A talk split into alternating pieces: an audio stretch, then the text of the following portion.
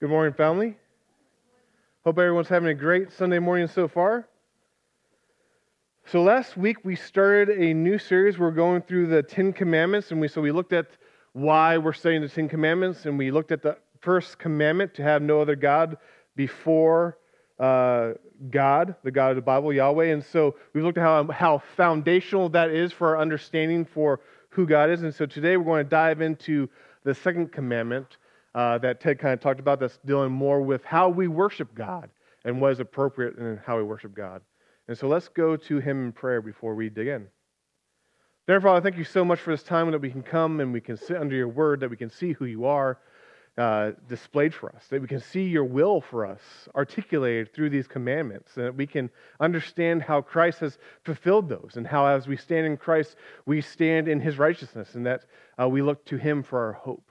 But these, these commandments are so good and they guide us in how we should worship you and, and look towards you and serve you. And so, Lord, I just pray for this time that we can do, we can approach your word with eyes open, with hearts illuminated by your spirit, that we can understand what you would have us take from it, that we can be taught what we need to be taught, and that we can approach it with uh, openness and willingness to obey and serve you in all these things.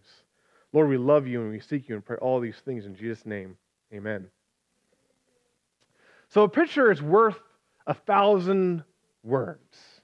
Seeing is believing. You have to see it to believe it. Show, don't tell. You see, you've heard these sayings before. Even Napoleon said a good sketch is better than a long speech. This idea that what we see is better than what we hear, or what we, we see is better than what someone can describe. There's power in picture, isn't there? Human beings are very visual pe- beings. We, we visualize concepts. We, we think about things in, in really kind of ways that are, are visual, that we can't help but do it.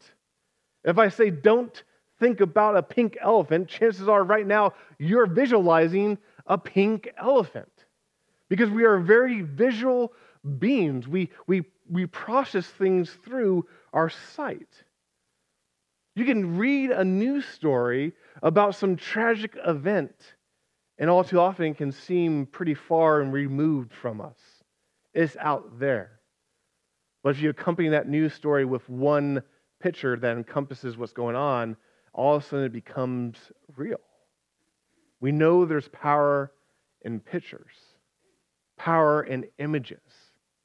I think that's one of the reasons we love TV and movies so much, is that they have the power to bring the, uh, to life the things that we've only imagined before, and now they're brought to life before us where we can see them, and we don't have to imagine them anymore. But there's power in pictures, there's power in the image. So, why, knowing there's power in image, does God and his second commandment for his people say, Don't make any images of me. Why does he say that? Well, let's first look at that second commandment that he's given us in Exodus chapter 20, verses 4 through 6. So you can turn there if you have your Bibles, so don't worry, it's going to be on the screen. And last week we read the whole passage of uh, Exodus 20, where we find the whole Ten Commandments. We're just going to look at uh, verses 4 through 6 that give us the, the second commandment. It says, You shall not make for yourself a carved image or any likeness of anything that is in heaven above, or that is in the earth beneath, or that is in the water under the earth. You shall not bow down to them or serve them, for I am the Lord your God, am a jealous God visiting the iniquity of the fathers on the children to the third and fourth generation of those who hate me, by showing steadfast love to thousands of those who love me and keep my command commandments. It's a short little passage about this commandment not to make images. And so, what should we glean from this? What should we take, or how could we summarize this commandment? And I'd offer this to you guys God reveals, idols conceal. This idea that God actually reveals who He is through His Word. He reveals who, He is through His prophets. He reveals who He is to His people, but we kind of conceal Him when we start making images or we want to put something on top of God or we want to filter God through something else. We conceal who He truly is. That's what idols do. That was what images do. They start concealing and twisting and warping who God truly is. And so God reveals, idols conceal. So let's take a look, take a look at that commandment itself and really see what it's saying. And when we break down the commandment, we see there's actually two prohibitions going on. It says, don't make for yourself an image of God, and don't worship basically any image that we have made. These two commandments are talking about there should not be any idolatry going on, worshiping something else besides God. And there should be actually, God cares about how we worship Him, and we don't make image in the worship of Him. So let's talk about that first, or really the second prohibition that we shouldn't worship any images that we made. We shouldn't practice what's called idolatry in the Bible. It seems almost redundant if we have just read the first commandment that says, You should not worship any other gods but me. Now we come and says, Hey, don't worship any other gods that you've made. And it almost seems redundant, and it almost seems why is why is God spending the time to be so explicit in this? And I think he's done doing this because he knows the danger that comes from worshiping something else besides him. He knows the danger that comes from making an image that we see, uh, that we worship. He, he sees that so dangerous, so he wants to be, he needs to be explicit with us because sometimes we just don't get what he's put giving to us. And so he's being explicit in this. And he, he's doing that because idol worship, worshiping anything but God, is dangerous. It's destructive. And we actually see in the text why it is. When the first aspect of what makes it so dangerous is that it's actually progressive. This text says, do not make, and then it says, do not bow down and do not serve. It's showing this progressive nature that idol worship brings. That first you make it, then you're going to be bowing down to it, and next thing you know, you're going to be serving it. You're going to be progressively brought into worshiping something that is not God. It's progressive in its nature. Throughout the Bible, we see this progressive nature that actually not only are we brought into, we start bowing down, we start worshiping and serving it, but now it's going to start changing us to be like what we've made. This is what Psalm says in Psalm 115, verses 4 through 8 says, Their idols are silver and gold, the work of human hands. They have mouths, but do not speak, eyes, but do not see. They have ears, but do not hear, noses, but do not smell. They have hands, but do not feel, feet, but do not walk. They do not make a sound in the throat. Those who make them become like them. Those, so do all who trust in them. That the progressive danger, destructive nature of idol worship is that we first make something and then we start bowing down to it and serving it and we start becoming like it. But it's not just that it's progressive that makes it dangerous, it's the fact that it's also contagious that idol worship is contagious. And we see that when it's talking about how God will visit the iniquity of this sin upon the children to the fourth and the, or the third and the fourth generations. And we hear this or read this and we go, well, that seems pretty unfair.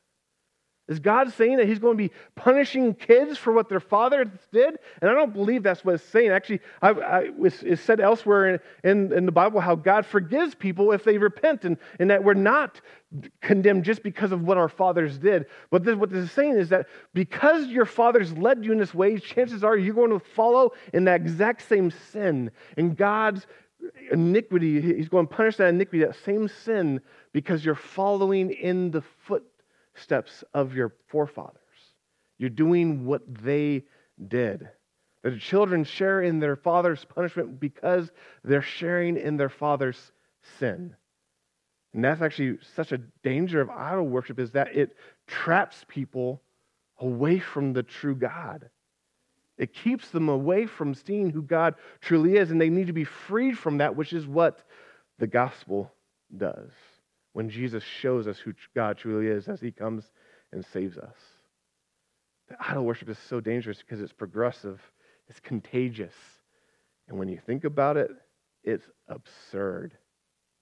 I love the Bible because it doesn't hold any punches, if you will.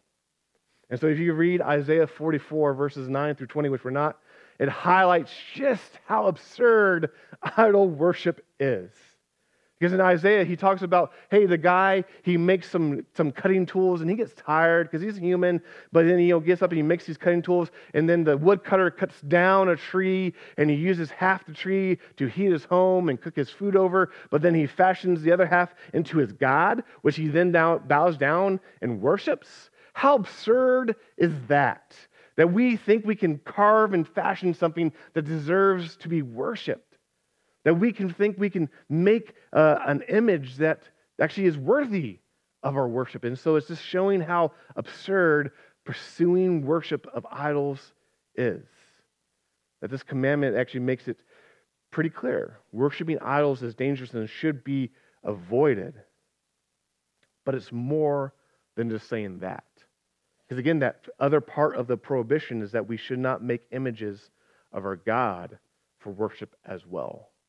And so, what it's doing is actually getting to the heart of worship, which I think is more, probably more relevant to us.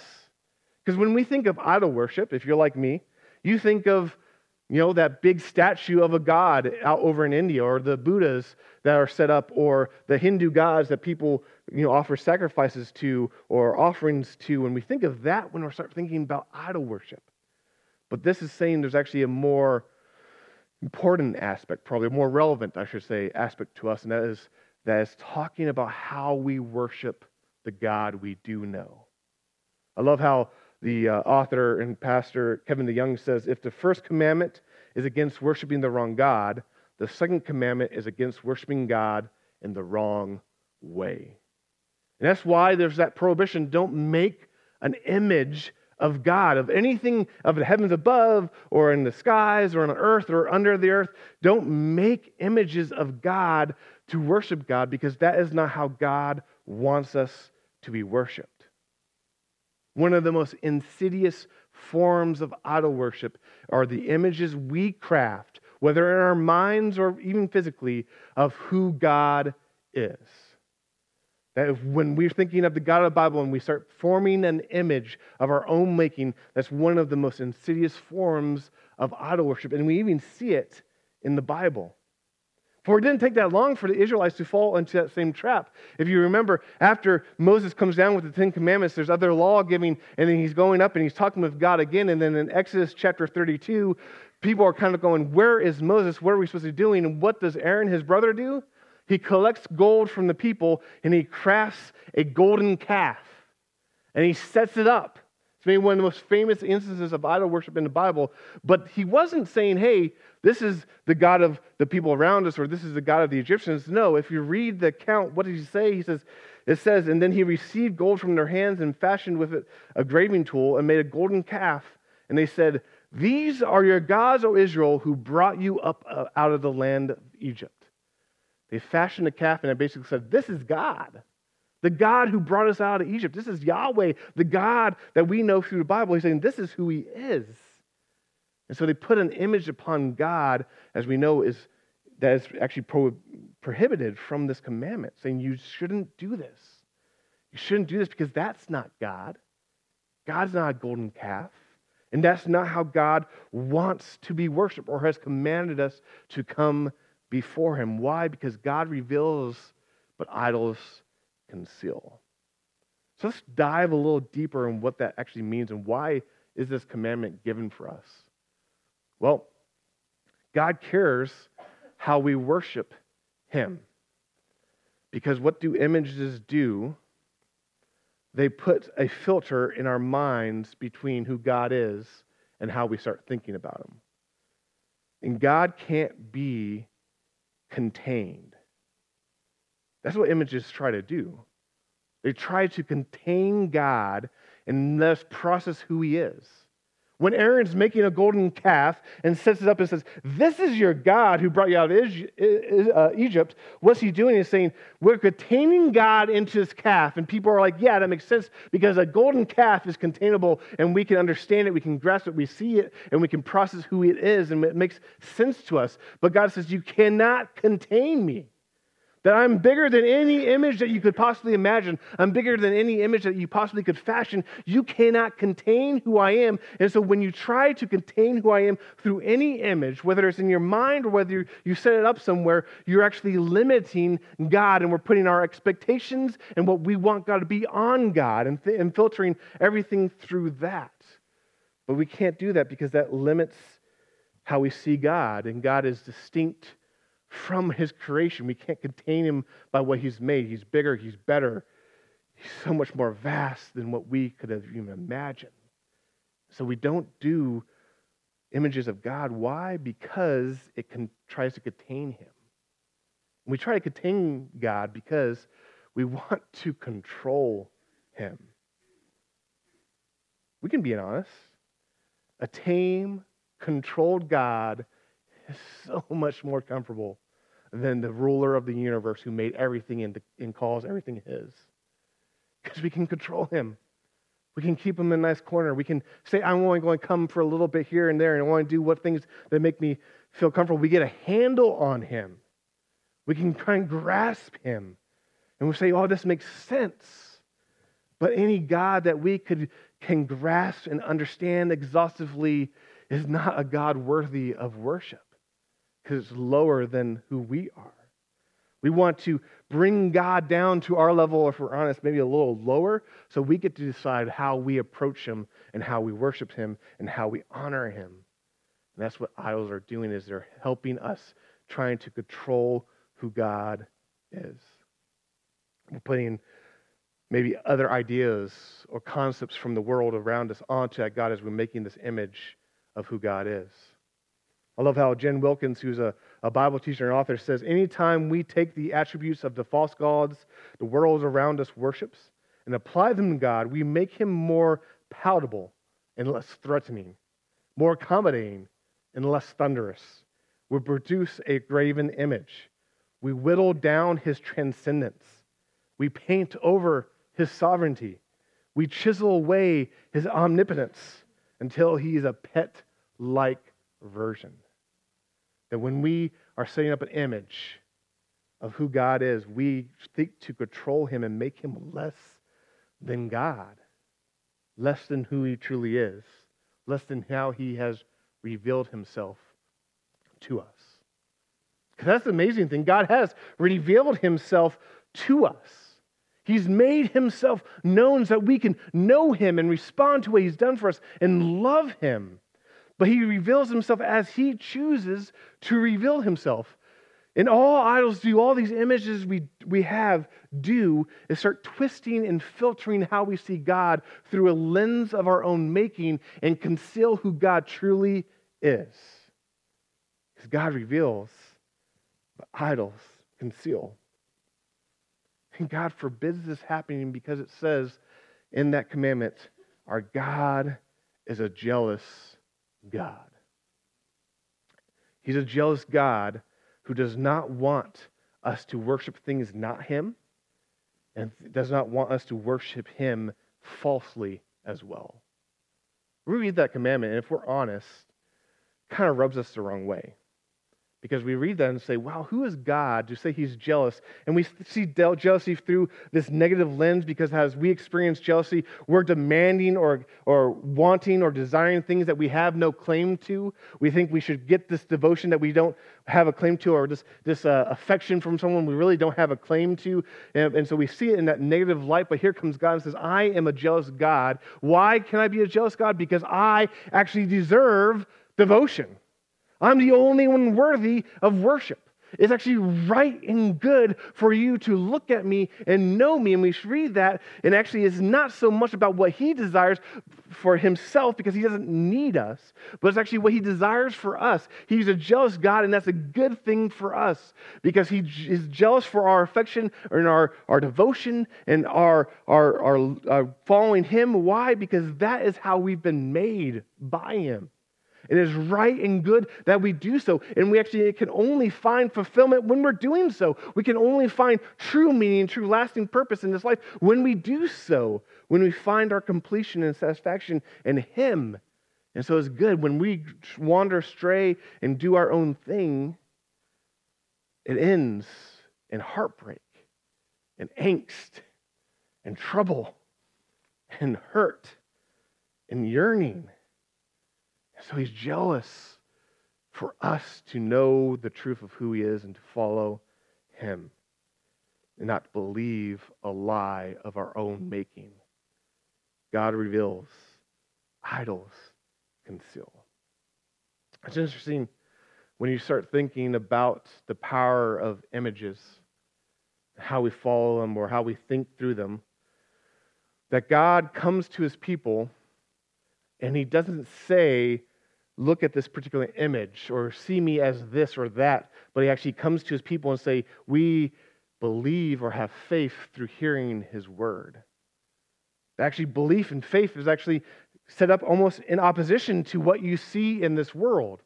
That the, the writer of Hebrews, at the beginning of Hebrews uh, chapter 11, kind of gives the definition of what faith is. And it says, Now faith is the assurance of things hoped for and the conviction of things not seen. That faith is actually opposed to what we might, might see with our own eyes. That it's not so much about seeing is believing, but having faith is believing, and you start seeing God through our faith. Even Jesus, when he shows up after the resurrection with Thomas, and he shows himself to Thomas because he doubted that Jesus actually rose, what he says is, Blessed are those who have not seen and yet still believe. This is an interesting thought that God comes and He does present, we see images of God presented to people, but it's never said that He look back or see me as these things, but He says, Know me through my word and how I reveal myself to you. And that's how we have faith. And Paul even says in Romans chapter 10, verse 17, that faith comes by hearing. That God somehow has chosen to reveal himself through the spoken and written word. That's how we know God. I believe he does this because there's no image that we can conceive of or we can process that can show us who God truly is. But he can reveal enough of himself through his word and through, through, through, through how he reveals himself that we can grasp who he is and follow him and see who he is. God reveals, idols conceal. An amazing thing is that if you want an image of God, we have to look no further than Jesus himself because that's what he's given for us. It says that again and again throughout the Bible that Jesus is the image of the invisible God. He is the radiance of the glory of God and the exact imprint of his nature. That Jesus himself says, Whoever has seen me has seen the Father. And so when we know Jesus, when we see Jesus through his word, we actually know who God is. We can actually see God as we see Jesus. But the interesting thing about that is that Jesus is never physically described in the Bible. Just think about that for a second. I'm an avid reader. I love fantasy and sci fi books. Nerd alert, I know. But the hero is always described. Who is that tall, dark, handsome guy sitting in the corner? Oh, he's going to be the hero of the story. He's described. We get a picture of who he is, and they probably describe him multiple times. But when we come to the, the Bible, he's never described. Jesus is never given a description of who he is. And in fact, the closest thing we get is in Isaiah looking forward to who he is, and they say his appearance is not going to be anything that draws people to him. Actually, he's going to be marred, talking about the cross and what happens to him. And so it's interesting that when we see Jesus, we can see God, but it's not about physically seeing Jesus. And that's why we now have hope because we won't physically see Jesus here. We have hope because when we, it says see Jesus and see God, it's talking about see what Jesus is, who he is, what he's done for us, how he loves us, his acts of kindness and his acts of love, and how he accomplished salvation on the cross. Look to those things and you see God's heart for us. You see who God is. So it's not so much of figuring out how Jesus looked, but it's figuring out what Jesus did and who he is that we start to see who God is. and we see God revealed through Jesus, and we see Jesus revealed through his word. God reveals, idols conceal. So, how do we keep these commandments, this commandment? how, when we're processing through, we're not supposed to do this. How do we keep this? Because the chances are you're probably thinking, well, I don't have a household idol set in my house. I'm probably doing pretty good. But it goes, it goes deeper than that. Because the first way we keep this commandment is that we guard our minds. That this commandment is talking about what we think about when we think about God. What image do we put upon the God of the Bible? We guard our minds, and so we, we're not doing that. We're not filtering through God through this truth that, or that we've made, this, this image that we have made. A.W. Tozer, who was, who was an author, a Christian author, and he says, What comes into our minds when we think about God is the most important thing about us. I love that quote because it's so true. If you view God as a harsh taskmaster who's never happy, chances are you start being harsh with people and become very legalistic and say you do and you do not. If you view God as that good, kind, fatherly grandfather, the old man in the sky that's all just love and cherry rainbows, you probably start viewing life as very permissive and doesn't matter how we live and there's no accountability. If you view God in these certain ways, it determines how you act. If you view God as all brimstone and fire, chances are you don't act with grace towards people. If you view God as being lackadaisical about how people live for Him, chances are you don't ask brothers and sisters to live faithfully in the truth. How we view God determines how we process our faith, how we process our life, how we live day by day. It's the most important thing about us. And that's why we guard our minds when it comes to who God is. That we guard our minds and we, when it comes to pictures of God or how we think of God, we guard our minds and we keep false images or things we've made up out. And this also comes when we start to look towards Jesus, as we see Jesus as God and we, we're processing how we should view him. We guard our minds when it comes to that. Because we see that everywhere. We see those images that are almost traditional now, whether it's back in the Renaissance when Michelangelo and, and Da Vinci are painting images of Jesus, or even now when you can see, go into homes and you see pictures of a blonde haired, blue eyed Jesus. And that's, chances are that's not what he looked like.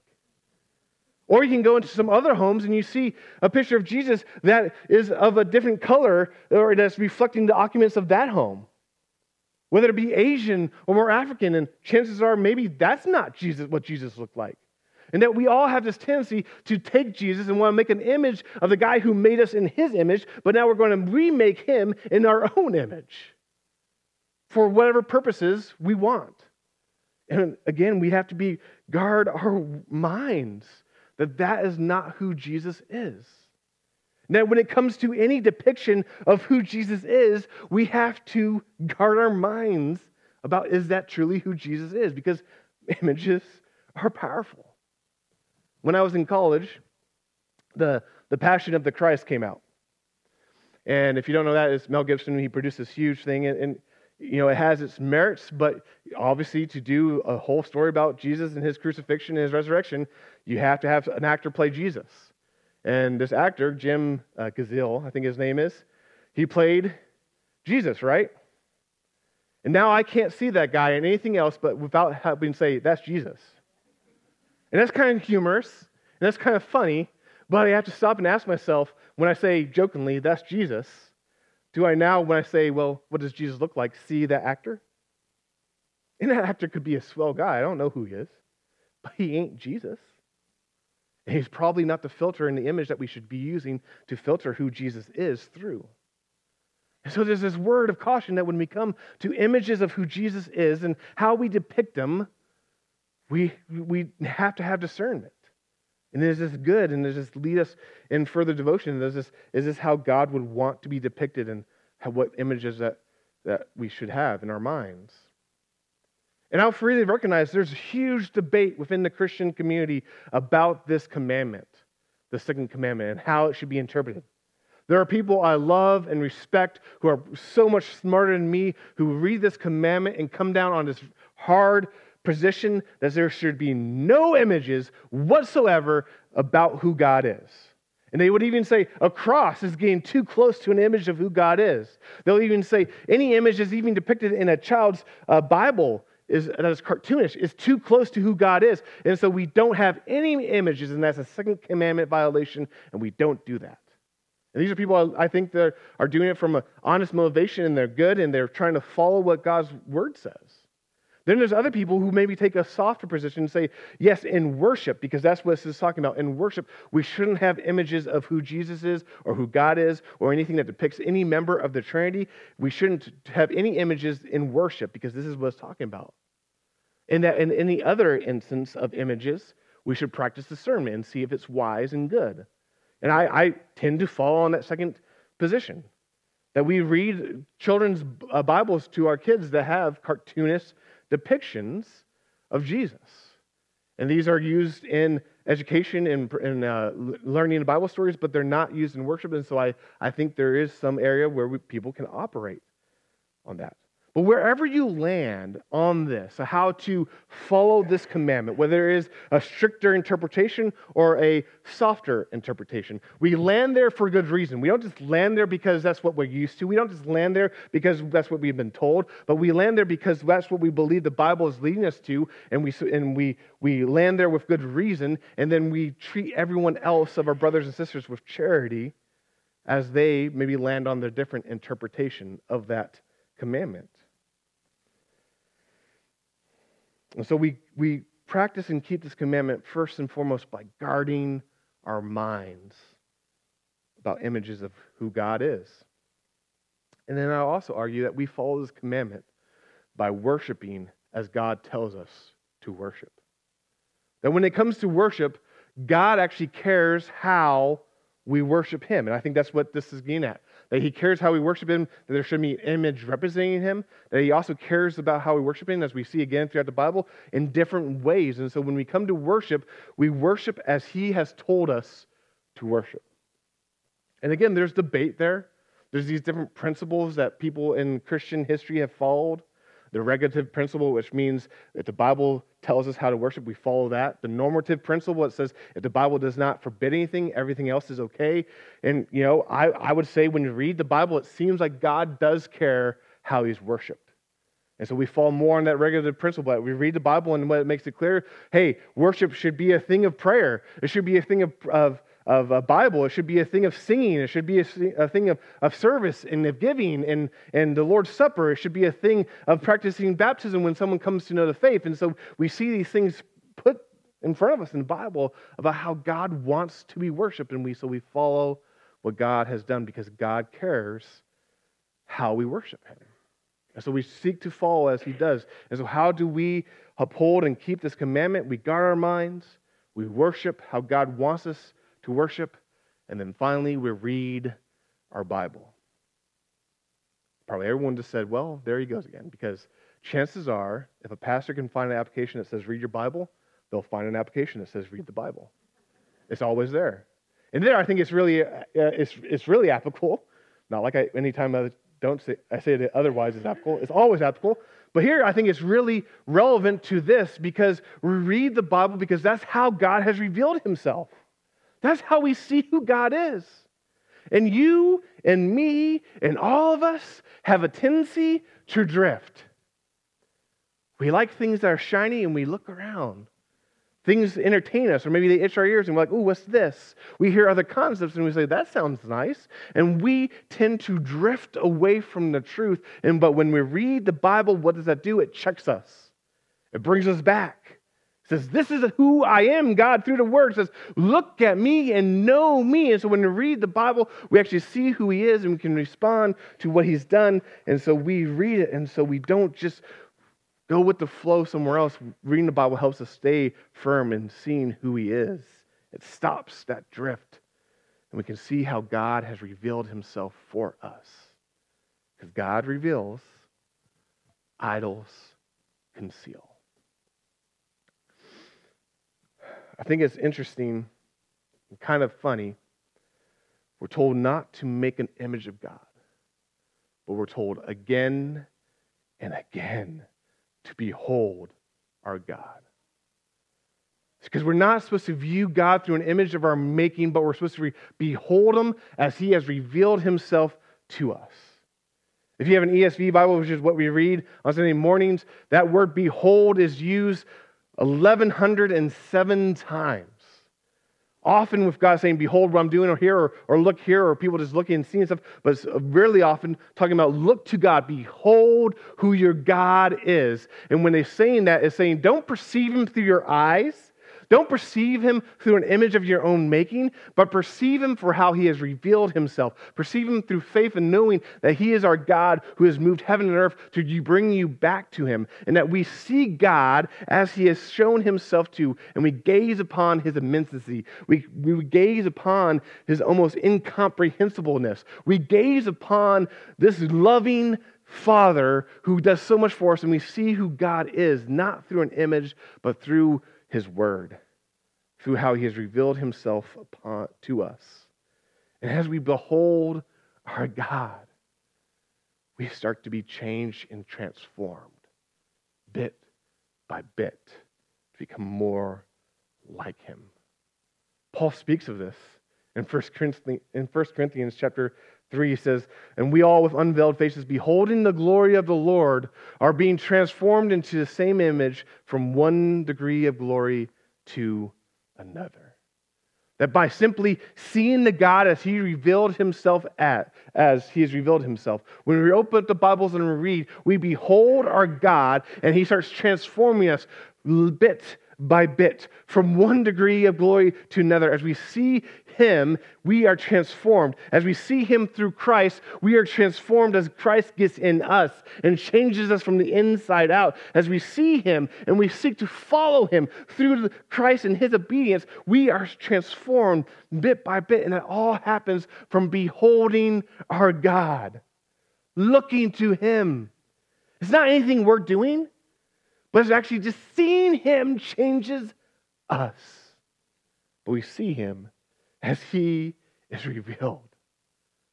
And that way he's revealed right now is through his word, and we long for the day when we see him face to face. It will be completely transformed. God reveals, idols conceal. Go with me in prayer. Dear Heavenly Father, thank you so much for your word that we can see the truth of what you have given us, the truth of who you are, that we can know you through these commandments, we can know you through your word. And Lord, I pray that we can know you through Christ. That when we want to see you and want to know you, we look to Christ. We look to Him who has saved us, Him who came for us, Him who brings us back to you, Him who has done everything we need for salvation. So, Lord, I just pray for all of us here that we can look to Christ not as an image in our minds, but look to Him as He's revealed to us and what He has done and who He is and His love, how He gives of Himself for us. Lord, I just pray we all can walk in obedience as we behold you. I pray all these things.